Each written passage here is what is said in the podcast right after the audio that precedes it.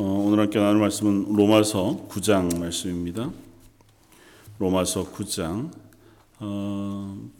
주보에는 19절부터 25절까지로 되어 있는데요. 14절부터 한 번 더 같이 읽기를 원합니다.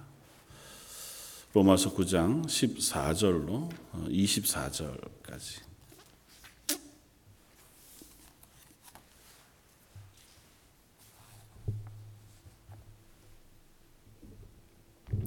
로마서 9장 14절로 24절까지 찾았으면 우리 한 목소리 같이 한번 봉독하겠습니다.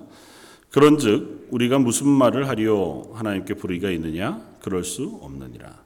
모세에게 이르시되 내가 긍휼히 여길 자를 긍휼히 여기고 불쌍히 여길 자를 불쌍히 여기리라 하셨으니, 그런즉 원하는 자로 말미암음도 아니요 다른 박질하는 자로 말미암음도 아니요 오직 긍휼히 여기시는 하나님으로 말미암음이니라.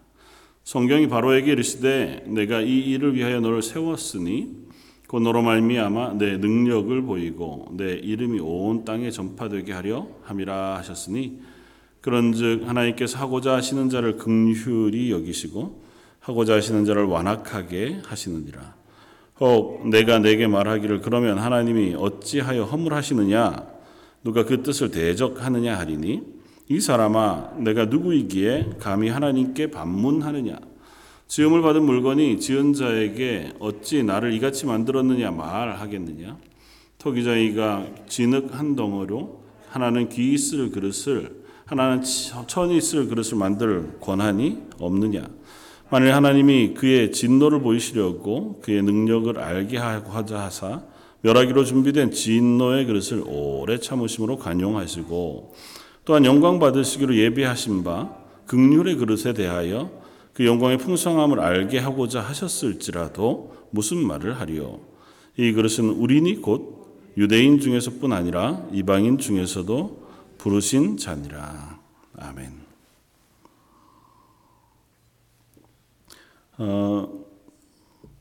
지난주에 이어서 로마서 9장 말씀을 계속해서 나눕니다. 지난주에 하나님의 주권과 섭리라고 하는 제목으로 말씀을 나누었는데, 오늘은 죄인을 죄인되게, 죄인을 의인되게 라고 하는 제목으로 주권, 하나님의 주권과 구원의 섭리에 대해서 이어서 살펴보려고 합니다. 지난 주간 동안 급박하게 지난주에 아프가니스탄에서 일어나는 일들을 위해서 우리가 기도했었는데요. 이제는 그곳에서 이루어지던 구출작전, 탈출작전들도 거의 다 끝이 나서 대부분 각국의 외교관들이나 군대가 다 철군하고, 이제는 그야말로 탈레반에 의해서 정권이 수립됐고, 이제 또 다른 시대가 시작이 되어져서 참 걱정할 거리들이 많은 시기인 것 같습니다. 특별히 계속해서 그곳과 연결되어져서 선교하고 계신 선교사님으로부터 또 이제 기도 편지가 왔는데요. 그곳에 있는 이제 그리스도인들, 특별히 함께 교육하던 교회 지도자들이 그곳에 더 이상 남아있을 수 있는 상황이 되지 않아서 살해 위협이 너무 심한 상태여서 지금도 이제 집이 아니라 이렇게 돌아다니며 숨어 있기는 한데, 그곳에서 결국은 이제 도망하기로 결정을 하고 돈들을 모아서, 그러니까 한마디로 얘기하면 불법으로 국경을 넘어서 난민으로 길을 개척해 가는 거죠. 굉장히 어려운 길이랍니다. 그곳에서 이란으로 터키로 이렇게 그 고산지대를 한 몇 달을 걸어야 겨우 그 지역을 벗어날 수 있을 만큼 어려운 길이어서, 예전에 다큐멘터리로도 예전 20여 년 전 탈레반 정권 하에서 이렇게 난민으로 도망하던 사람들을 취재한 것들을 볼 수도 있는데요. 거반 90% 이상은 중도에 포기하거나 되돌아가게 되고, 또 그 중에 10%도 유럽의 여러 나라로 갔다가 다시 아프가니스탄으로 추방되기가 거의 십상이고, 그 중에 몇 명 어린 청년들 몇 명만이 대부분 이제 남게 되는데, 그 청년들도 거의 난민으로 살지만 지원이나 혜택을 받기가 어려워서 직업을 얻기도 불가능하고, 그래서 거의 길에서 노숙하게 되어지는 그런 형편들을 보여줍니다. 그러니까 그 기독교 형제들도 이제 그 길을 따라서 그것을 탈출하려고 계획하고 있다. 기도 부탁을 했는데 참 마음이 어렵습니다. 저희가 할 수 있는 것들이 참 없는 것 같아요. 그래서 하나님의 긍휼한 손길이 그들을 지켜주시기를 기도하는 수밖에 없을 것 같습니다. 그런데 또 다른 한편에서는 지금 뭐 캐나다 런던에도 아프가니스탄에서 이렇게 탈출해온 난민 중에서 한 40여 명이 도착했다. 어젠가 도착했죠. 도착했다는 이야기를 듣습니다. 그러니까 미국, 캐나다, 뭐 한국에도 그렇고 많은 나라들에서 자국민을 도왔던 그 아프가니스탄의 사람들을 함께 데리고 난민으로 혹은 또 자국의 영주권을 주어서 데리고 나왔단 말이죠. 그 숫자가 꽤 적지 않습니다. 그리고 그것 때문에 꽤 긴 기간 동안 군대들이 애쓰고 수고하고 뭐 그 가운데 여러 안타까운 소식들 우리가 보았던 것이 뉴스고요. 근데 철저하게 혹은 엄격하게 심사하고 가려낸다고는 했겠지만 여전히 그곳에 남아서 그 탈출하는 비행기를 탑승하지 못하고 또 그곳으로 나아가는 것에 함께 출발하지 못해서 그곳에 남아있는 숱한 사람들 입장에서 보면 나도 똑같이 그들을 도왔고 나도 똑같이 이곳에 있으면 목숨의 위협을 받는데 저들은 데리고 가고 나는 데려가지 않은 것에 대한 안타까운 그 외침들, 그것들을 올리고 또 요구하는 모습들을 볼 수 있습니다. 반면에 정말 구사일생으로 구출되어져서 혹은 탈출해서 나와 서방 국가 혹은 자유세계에 나와 있는 이들은 그 걸음과 표정에서 기쁨과 감사가 넘치고 그곳에서 어떤 일이 있어도 나는 참 이것을 능히 할 수 있을 것 같은 그런 마음으로 이제 그렇게 도착해 있는 모습을 봅니다. 그러면서 오늘 말씀을 준비하는데 또 똑같지는 않지만 비슷한 모습들이 오버랩되어서 비춰지는 것 같아요. 하나님께서 우리를 구원하셨습니다. 근데 구원하실 때에 온 세상에 죽어갈 모든 죽을 사람들 가운데 우리들을 택하셨어요. 우리들은 하나님의 나라를 위해서 협력하고 수고했기 때문도 아니에요. 하나님이 보시기에 우리는 하나님 나라의 시민권이 아직은 없었던 존재, 아직도 우리가 죄인 되었을 때, 그러니까 아프간으로 따지면 아직은 뭐 미국 시민권, 캐나다 시민권을 따지도 못했고 아프간에서 그저 조금은 협력했는지 모르죠, 뭐 어떻게든. 근데 참 감사하게도 우리 가족이 그 명단에 들어서 그 비행기를 타고 그곳을 탈출해 나온 거예요. 저 여러분들이 이 세상 가운데, 죄악된 세상 가운데 어떤 은혜로 하나님에게 부르심을 받았어요.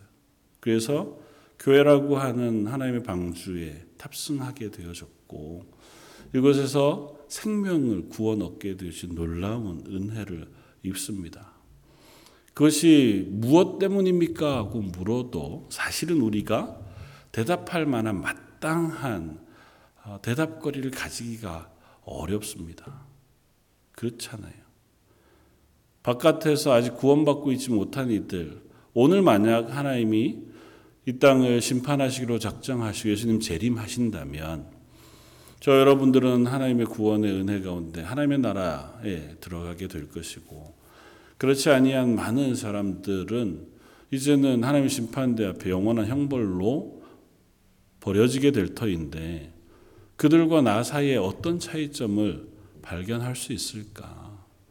그 차이는 참으로 미미하고 참으로 작은 것에 불과할 것 같다.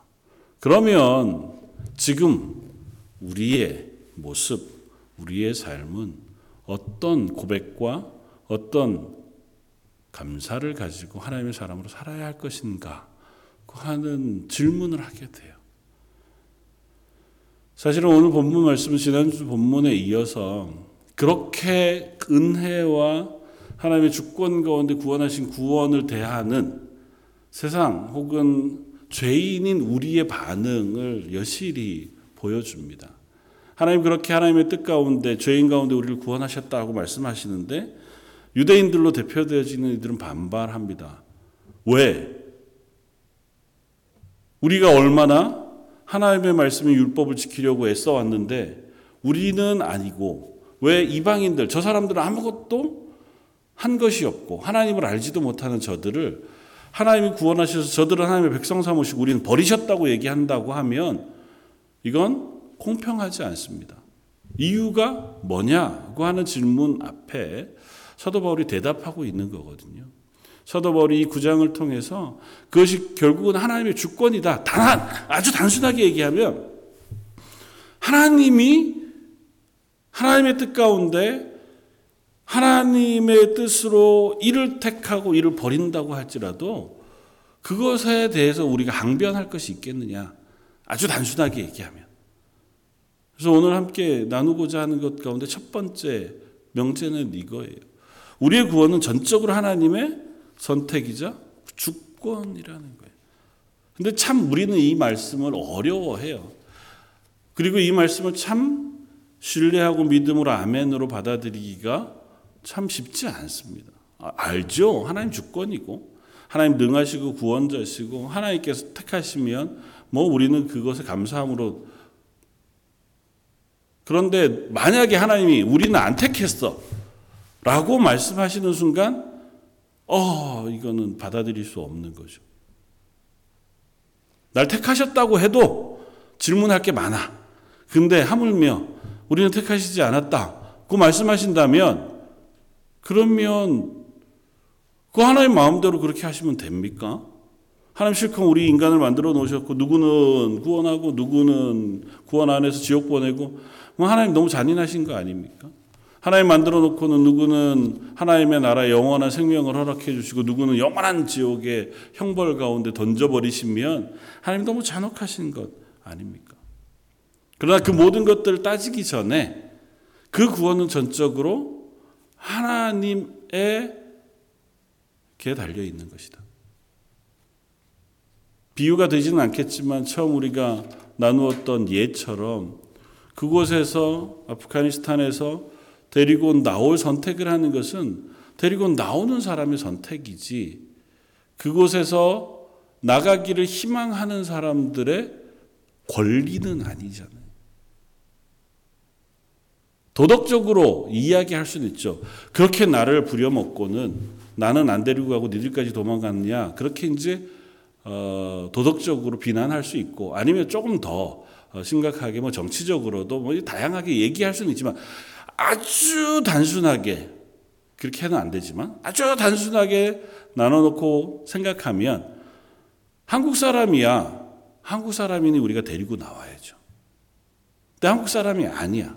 캐나다 사람이야. 데리고 나와야죠. 캐나다에 살아야 돼. 그곳에 살면 죽게 될 위험이 있으니 그러면 그 사람 구출해야 되는 것이 캐나다라고 하는 국가가 당연히 해야 할 의무지요. 근데 그 사람은 캐네디언이 아니야. 그곳 사람이에요. 우리를 돕기는 했지만 그곳 사람이에요. 그 사람을 데리고 나올 것이냐 말 것이냐는 데리고 나오는 사람에게 달려있는 것이죠. 그 사람의 숫자가 많아. 그 중에 정말 10명 밖에는 데리고 나올 사람이 없어요. 그 기준을 어떻게 정할 거예요? 어떤 기준으로 정한다고 해도 사실은 불공평하다고 얘기할 만하잖아요. 인간의 문제도 그러하건대 하물며 영혼을 구원하시는 문제에 있어서 하나님께서 우리를 만드시고 우리를 구원하시는 문제에 있어서 하나님께서 하나님의 주권으로 그 일을 행하신다고 말씀하신다면 사실 우리 쪽에서는 항변할 게 별로 많지 않습니다. 설명은 해 주십시오. 그렇게 요구할 수는 있어요. 하나님 저희를 납득시켜 주십시오. 그렇게 얘기할 수는 있어요. 그러나 그래서는 안 됩니다라고 얘기할 수는 없어요. 우리가 이해할 수 없고 우리가 알 수 없는 그 전능하신 하나님의 선택과 하나님의 계획 가운데 이루어지는 일이라고 말씀하시면 우리로서는 그저 그것이 하나님의 뜻인 줄 아는 수밖에는 없어요. 유대인들이 질문합니다. 그러면 옛날에 하나님이 하셨던 약속은 다 폐해진 것입니까? 하나님이 이스라엘을 하나님의 백성으로 삼으시고 부르셨어요. 그리고 그들에게 모세를 통한 율법을 주셨어요.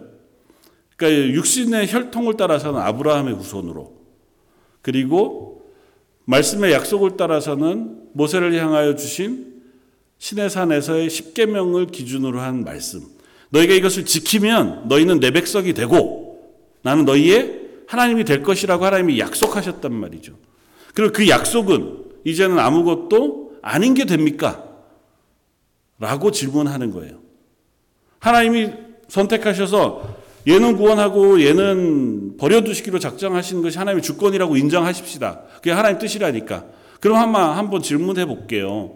그렇게 선택하시는 그 선택에는 옛날에 하신 이 약속은 이제는 아무것도 의미가 없어진 겁니까? 이 약속이 여전히 의미가 있는 겁니까? 이렇게 어떻습니까? 율법은 폐기됐습니까?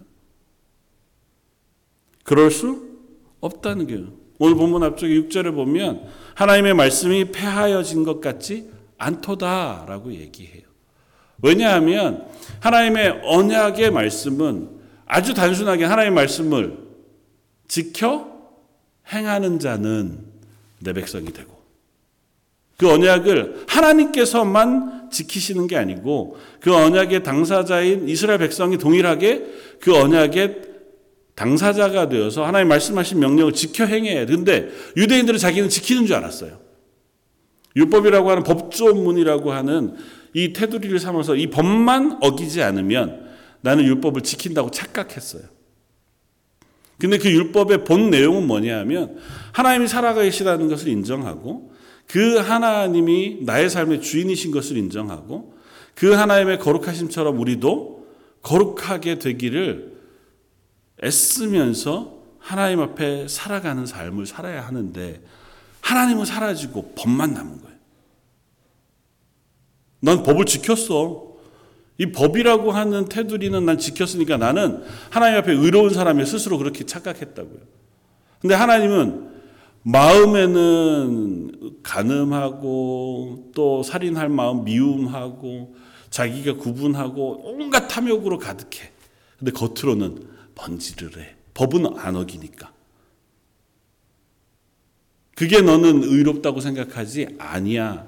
네 마음에 있는 죄악, 탐욕, 그것으로 일어난 숱한 삶의 모습이 하나님의 말씀을 어기는 죄인의 자리에, 죄인의 모습이라고 하는 사실을 예수님이 드러내 주셨잖아요. 사도 바울도 동일한 이야기랍니다. 모두가 다 아브라함의 자식이라고 다 부르심을 받은 게 아니에요. 혈통으로도. 그냥 단순하게만 생각해도 아브라함의 자식들 중에 이삭만 하나님께서 하나님의 백성 삼아주셨어요. 이삭의 아들 중에도 쌍둥이로, 그것도 일부러 하나님께서 아마 특별하게 그림으로 보여주시는, 쌍둥이로 태어난 에서와 야곱 가운데 그들이 아직 태어나서 엄마의 젖을 빨기도 전에 태중에 있을 때 아무 행동도 하지 않았을 때에 그 중에 에서는 미워하고 야곱은 사랑하셨다고 말씀하셨다. 그냥 하나님이 야곱을 택하시는 거예요. 그러니 그냥 혈통적으로 나는 아브라함의 후손이야 라고 하는 건 의미가 없는 거예요. 두 번째, 율법으로도 마찬가지. 너희가 율법을 지켰다고는 하지만 그러나 그 율법을 하나님의 뜻 가운데 온전히 깨닫고 받아들이고 인정하지 않은 너희가 그 율법을 지켰다, 스스로 의롭다고 생각하는 것을 하나님이 인정치 않으시겠다. 어느 누구도 율법을 완성할 수 없어요.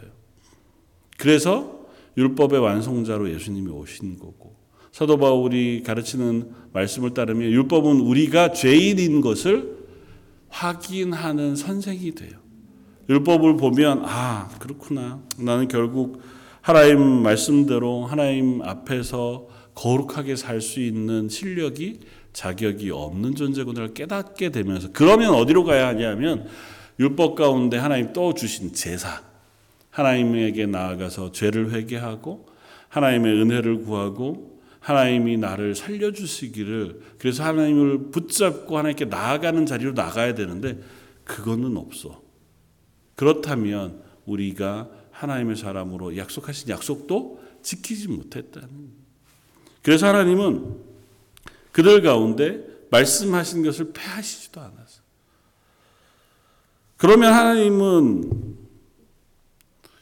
그들을 폐하시고 누군가는 택하셨어요. 그리고 두 번째 질문하는 것이, 그렇게 하시는 것이 하나님의 주권이시자 그 주권을 설명을 하면서 모세의 예를 들어요. 오늘 우리가 읽었던 모세의 예를 들면서 하나님께서 이스라엘 백성을 구원하시기 위하여 바로에게 말씀하셨던 것들을 너희가 기억해봐라. 하나님께서 바로의 마음을 강팍하게 하셔서 하나님의 도구로 쓰셨다고 하던 말을 기억해보라. 그만큼 하나님의 주권을 가지고 있는 세상의 모든 사람들, 하나님 모르는 사람들도 하나님 손 아래에 있어요. 그래서 그들을 긍휼히 여기실 자를 긍휼히 여기시고 또 마음을 강팍하게 하실 자를 강팍하게 하는 것이 하나님의 뜻이에요. 하나님의 능력이자 하나님의 권리예요. 그걸 불의하다고 할 수 있느냐. 근데 질문하는 거죠. 좀 이상합니다. 하나님이 긍휼히 여기실 자를 긍휼히 여기시는 건 이해할 수 있어요. 그 긍휼히 여기시는 거니까 하나님의 성품에 맞죠. 그런데 어떤 사람은 하나님께서 마음을 완악하게 하세요. 그래서 하나님께서 그를 버리셨다고 말씀하시면 하나님의 선하심과 안 맞아. 하나님이 선하신 분이잖아요. 모든 민족 모든 백성이 구원받기를 원하시는 하나님께서 어떤 이들의 마음을 완악하게, 대표적으로 바로 혹은 가롯 유다, 그들의 마음을 완악하게 하셔서 그들을 도구로 쓰셨어요. 이스라엘을 구원하시는 도구로, 혹은 예수 그리스도의 십자가의 구원의 그 십자가를 지시는 도구로 쓰셨어요. 이 사람들은 너무 억울한 거 아닙니까? 그게 죄인들의 시선이에요. 하나님, 이 사람들은 무슨 베네핏이 있어야 되는 것 아닙니까?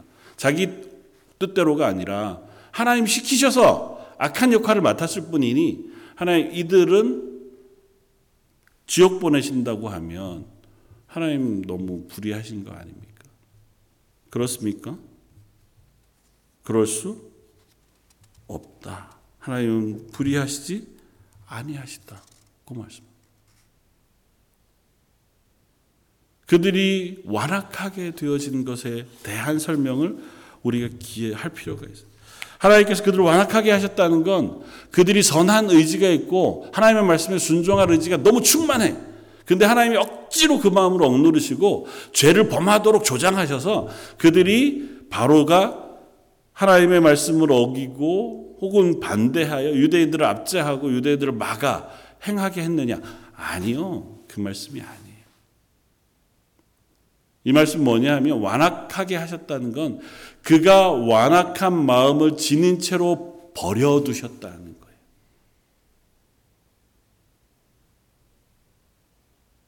하나님께서 전체 다 죄인이에요.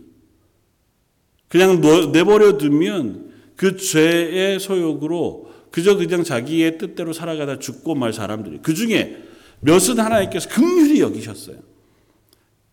나중에 우리가 또 살펴보기죠. 왠진 모르지만 하나님이 우리를 긍휼히 여기셔서 구원해 주셨어요. 그러나 나머지는 그가 가지고 있는 죄인된 마음 그대로 내버려 두셨어요. 그러니까 그 죄인된 마음이 완악함으로 표현되어지는 거예요. 그 죄인된 마음이 하나님을 거절하는 것으로 표현되어지는 것이고 하나님을 부인하는 것으로 표현되어지는 것이에요. 그러니까 지금 유대인들에게로 따지면 유대인들이 예수님이 오셔서 하나님의 구원의 말씀을 선포하시고 십자가에 달려 대속의 죽음을 죽으셨잖아요. 그런데도 불구하고 유대인들은 그 예수님을 거절해요. 예수님을 십자가에 못 박아 죽여서 우리가 의롭다는 걸 인정하고 싶어해요.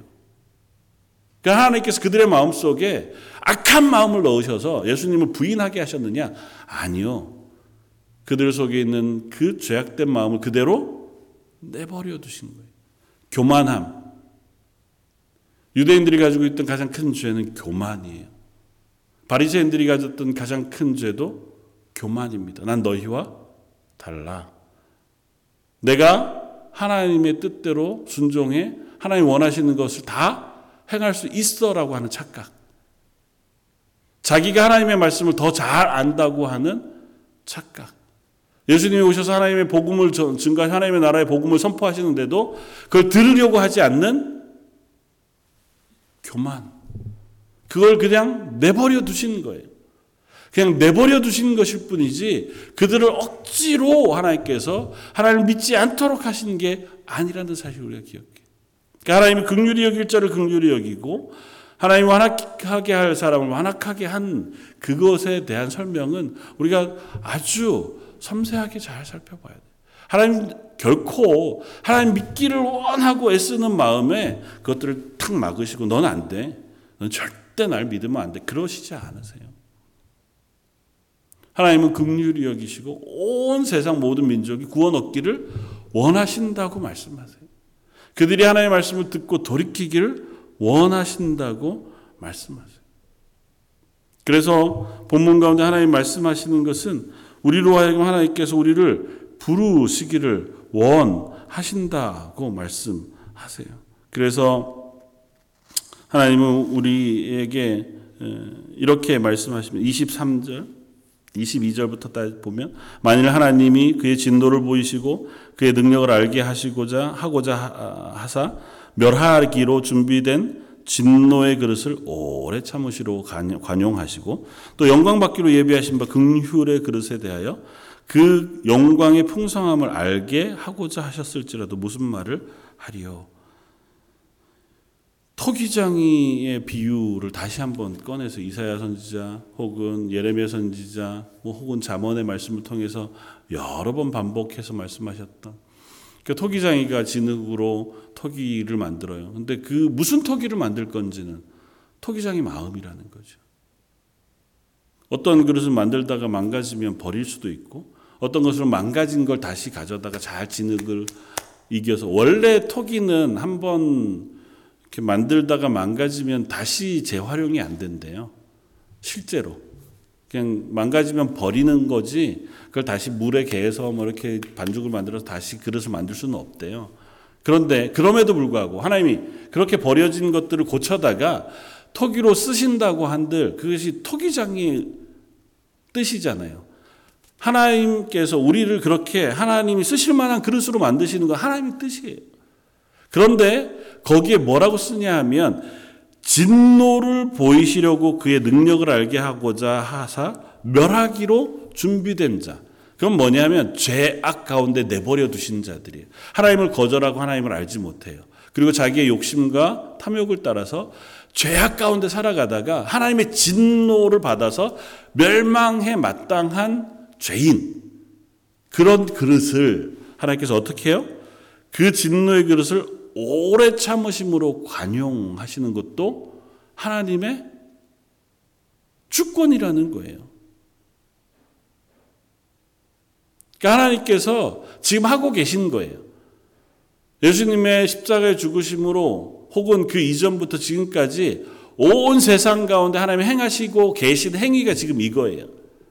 당장 하나님이 오셔서 하나님의 사람들을 구원하시고 나머지 심판하셔도 뭐 아무 항변할 수 있는 것이 없어요. 시간 좀 잠깐만 10일만 그럴 우리에게 자격이 없어요. 권리도. 그런데 하나님이 아직도 참으세요. 아직도 기다리세요. 아직도 당장 지옥 가도 뭐라 할 수 없는 우리들을 아직은 기다려주시는 것이 하나님의 뜻이에요. 그 하나님의 뜻이 잘못됐다고 얘기할 수 없다는 거죠. 그것 때문에 우리가 구원받았으니까요. 하나님 그렇게 아직도 죄인들을 기다려주시는 것이 하나님의 뜻인 것처럼 또 그 다음엔 뭐라고 말씀하세요? 영광받기로 예비된 바 긍휼의 그릇에 대하여 그 영광의 풍성함을 알게 하고자 하셨을지라도 무슨 말을 하리요? 그들을 기다려주시는 것처럼 그 중에 몇몇은 하나님께서 그들을 통하여 영광받기로 작정하셨어요. 저와 여러분들 하나님이 구원한 하나님의 백성들 그들이 하나님을 알고 하나님을 찬양하고 하나님을 높이고 하나님을 기뻐하는 것을 통해서 하나님께서 영광받기로 작정하신 사람들을 지금 당장 그들을 통하여 영광받으신다고 해도 그게 하나님 뜻이라면 무슨 말 할 거냐. 유대인들은 아직 참아주고 계신 거예요. 그중에 구원받은 이방인들은 그들을 통하여 지금 영광받고 계시는 거예요. 유대인들이 항변합니다. 왜 쟤네들은 구원하고 우리는 아닙니까? 그게 하나님의 뜻이라는 거예요. 멸망해야 할 유대인들이지만 아직은 기다려주고 계신 것도 하나님의 뜻이고 당장 하나님의 구원을 받을 그 이방인들 교회를 통해 하나님 예배받으시고 영광받으시는 것도 하나님의 뜻이라는 거예요. 그러면 어떻게 하라는 겁니까? 유대인들도 그 하나님의 부르심에 응답해야 하는 거예요. 하나님이 기다리시는 건 그들이 하나님을 알고 하나님의 말씀을 알고 예수 그리스도의 십자가를 아는 자리로 오기를 기다리시는 거예요. 유대인들이기 때문에 전부 다 안 돼라고 말씀하시지 않아요. 하나님 그 가운데 남은 자들을 만들어내세요. 그래서 오늘 24절에 이렇게 얘기해요. 이 그릇은 우리니 곧 유대인 중에서뿐 아니라 이방인 중에서도 부르신 자들, 하나님께서 우리를 부르셔서 하나님의 영광을 나타내신 자들이다. 그리고 뒤이어서 이렇게 연결됩니다. 호세아의 글에도 이르기를 내가 내 백성 아닌 자를 내 백성이라 사랑하지 아니하는 자를 사랑한 자라 부르리라. 너희는 내 백성이 아니라 한 그곳에서 그들이 살아계신 하나님의 아들이라 일컬음을 받으리라 함과 같으니라. 또 이사야가 이스라엘에 관하여 외치되 이스라엘 자손들의 수가 비록 바다의 모래 같을지라도 남은 자만 구원을 받으리니 주께서 땅 위에서 그 말씀을 이루고 속히 시행하리라 하셨느니라. 하나님께서 유대인들은 아직은 기다리고 계세요. 이방인 가운데 하나님 택하신 사람을 통하여 구원받으세요. 이방인도 아직 기다리고 계세요. 그 가운데서 하나님은 누구를 구원하려고 하시냐 하면 그 중에 남은 자들이라고 불리우는 신실한 남은 자들, 그들을 하나님 구원하기를 원하세요. 그래서 내 백성이 아니다, 야 니네는 더 이상은 내 백성이 아니라고 한 유대인들 가운데에서 그 신실한 남은 자들을 내 백성이라고 다시 불러서 구원하시길 기뻐하시는 게 하나님의 뜻이에요. 온 세상 가운데 하나님 전혀 모르고 살았던 이방인들 가운데 그 중에 몇몇을 하나님께서 부르셔서 너는 내 백성, 내 자녀라고 불러주시는 것이 하나님의 뜻이라는 거예요. 그것이 하나님의 주권이고 주권 가운데 일어난 구원의 섭리라면 그 앞에 우리가 무슨 할 말이 있겠느냐고 하는 말이 다윗의 이야기, 다윗의 고백입니다. 그래서 마지막 30절도 이렇게 연결이 돼요. 그런즉 우리가 무슨 말을 하리요. 그 하나님의 구원 앞에 우리가 무슨 항변할 말이 있는가. 하나님 나 좀 납득시켜 주십시오. 내가 이해되면 믿을게요. 그러지 말고 하나님이 우리를 구원하시기로 작정하시고 오래 참으시고 계시다고 한다면 우리가 다 죽어야 할 자들 가운데 겨우 하나님의 긍휼하심을 따라서 불러 구원받는 하나님의 자녀에 들어갈 수 있다고 한다면 우리가 할 것은 감사함으로, 그 말씀에 순종함으로, 그 하나님을 믿음으로 하나님의 자녀가 되는 것, 그것이 우리의 고백이어야 한다는 것입니다. 하나님은 죄인을 그냥 죄인 되게 내버려 두실 수 있는 하나님이세요. 그래도 죄인들이 항변할 수 없어요. 왜냐하면 내 죄 때문에 내가 그 죄의 심판을 받는 것이니 그것은 너무 당연해요. 세상의 모든 사람들이 처한 모습이 그것.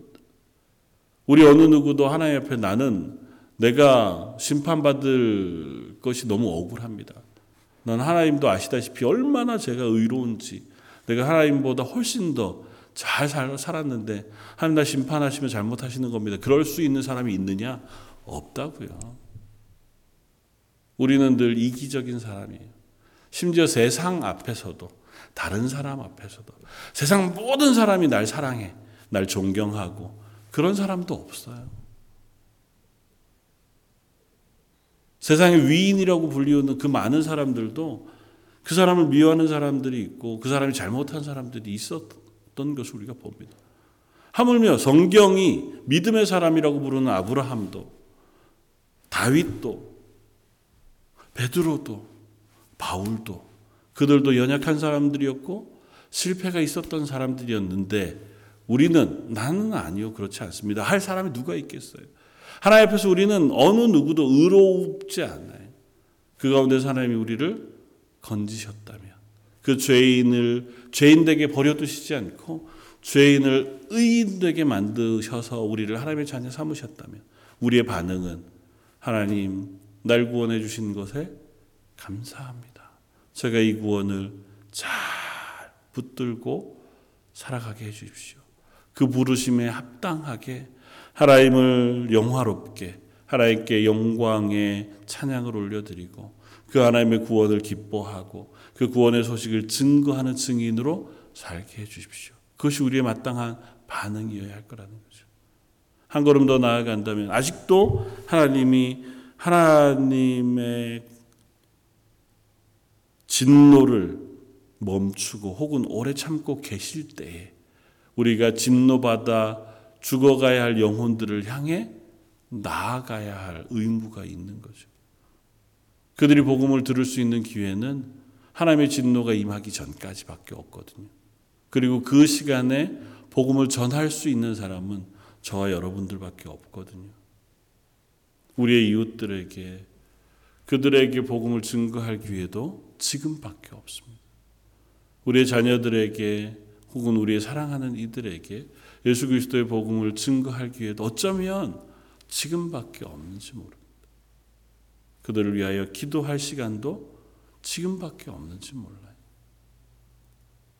하나님이 참아주시는 거지 우리가 하나님 아직은 10년 정도는 필요합니다. 10년까지는 기다려주십시오. 그럴 수 없어요. 하나님 아직 5년은 저한테 시간이 필요합니다. 5년만 기다려주십시오. 그럴 수도 없습니다. 나를 위해서도 그렇지만 우리의 자녀들을 위해서도 우리의 이웃을 위해서도 우리가 사랑하는 이들을 위해서도 우리는 하나님이 언제까지 참으실런지 알 수 없어요. 하나님이 그 긍휼하심으로 그 진노를 참고 계시는 동안 그동안 우리가 이 땅에서 살아서 그리스도인으로 살고 있다면 마땅히 우리는 그리스도인으로 해야 할 사명이 있어요. 그들 위해 기도하고 그들 앞에 하나님의 계신 것을 증거하는 삶을 살고 하나님이 나의 구원자시다라고 하는 사실을 말로든 행동으로든 삶으로든 드러내야 할 당연한 의무가 있어요. 그리고 갈 수 없다면 먼 데 있는 이들을 위하여 기도하고 그들을 위하여 복음을 증거하는 이들을 후원하고 그들과 함께 이 땅 가운데 하나님의 영광이 하나님의 구원이 임하기를 사모하며 서는 것이 저와 여러분들의 모습이어야 할 거라는 거죠. 오늘 사도 바울 앞에 선 사람들의 모습을 봅니다. 그들은 하나님을 향하여 원망합니다. 우리를 안 구원하시는 건 억울합니다. 유대인들의 반응. 나는 하나님 앞에 얼마나 의로운데 하나님이 행하시는 그 구원을 나는 인정할 수 없습니다. 그러면 결과는 어떨까요? 지옥 가는 거죠. 하나님이 행하시는 구원인데 나는 하나님을 인정 안 해. 그럼 하나님과 관계없이 사는 거잖아요. 아주 단순하게 얘기하면 우리가 복음을 전했어요. 근데 나는 하나님 안 믿어. 그러면 결과는 뭘까요? 구원 못 받는 거예요. 난 니들이 행하는 거 그거 잘 모르겠어. 나는 너들 때문에 난 하나님 믿을 마음이 없어. 그래도 손해는 누구예요? 안 믿는 사람이에요. 안 믿는 사람이 구원을 못 받는 거예요. 다만 우리는 책임이 있죠. 우리 때문에 믿을 수 있는 사람이 생겨나게 하기 위해서 하나님 앞에서 그 믿음, 구원의 확실함을 우리가 붙잡고 고백하고 기뻐하고 감사함으로 살아가야 할 의무가 있는 거죠. 저 여러분들의 삶이 그렇게 하나님의 은혜 가운데 있기를 원합니다. 그리고 그 고백이 우리의 삶을 좌우하는 고백이 되어졌으면 좋겠습니다. 우리의 삶을 움직이는 숱한 것들이 있어요. 이 세상의 권리, 이 세상의 돈 혹은 이 세상이 가지고 있는 숱한 것들이 있지만 그것보다 우선해서 나는 하나님 말씀, 하나님이 날 구원하신 구원의 은혜와 감격, 기쁨 그리고 그 하나님이 나의 하나님 되신다고 하는 믿음의 고백. 그것이 내 모든 것의 기초가 되어서 그 위에서 하나님의 사람으로 살아가겠습니다. 그렇게 고백할 수 있는 저 여러분들 되시기를 주님의 이름으로 부탁을 드립니다. 같이 한번 기도하겠습니다. 감사와 찬양을 받으시기 합당하신 주님, 하나님을 믿는 자는 부끄러움을 당하게 하지 아니하시겠다고 말씀하신 그 하나님의 말씀을 저희가 붙듭니다.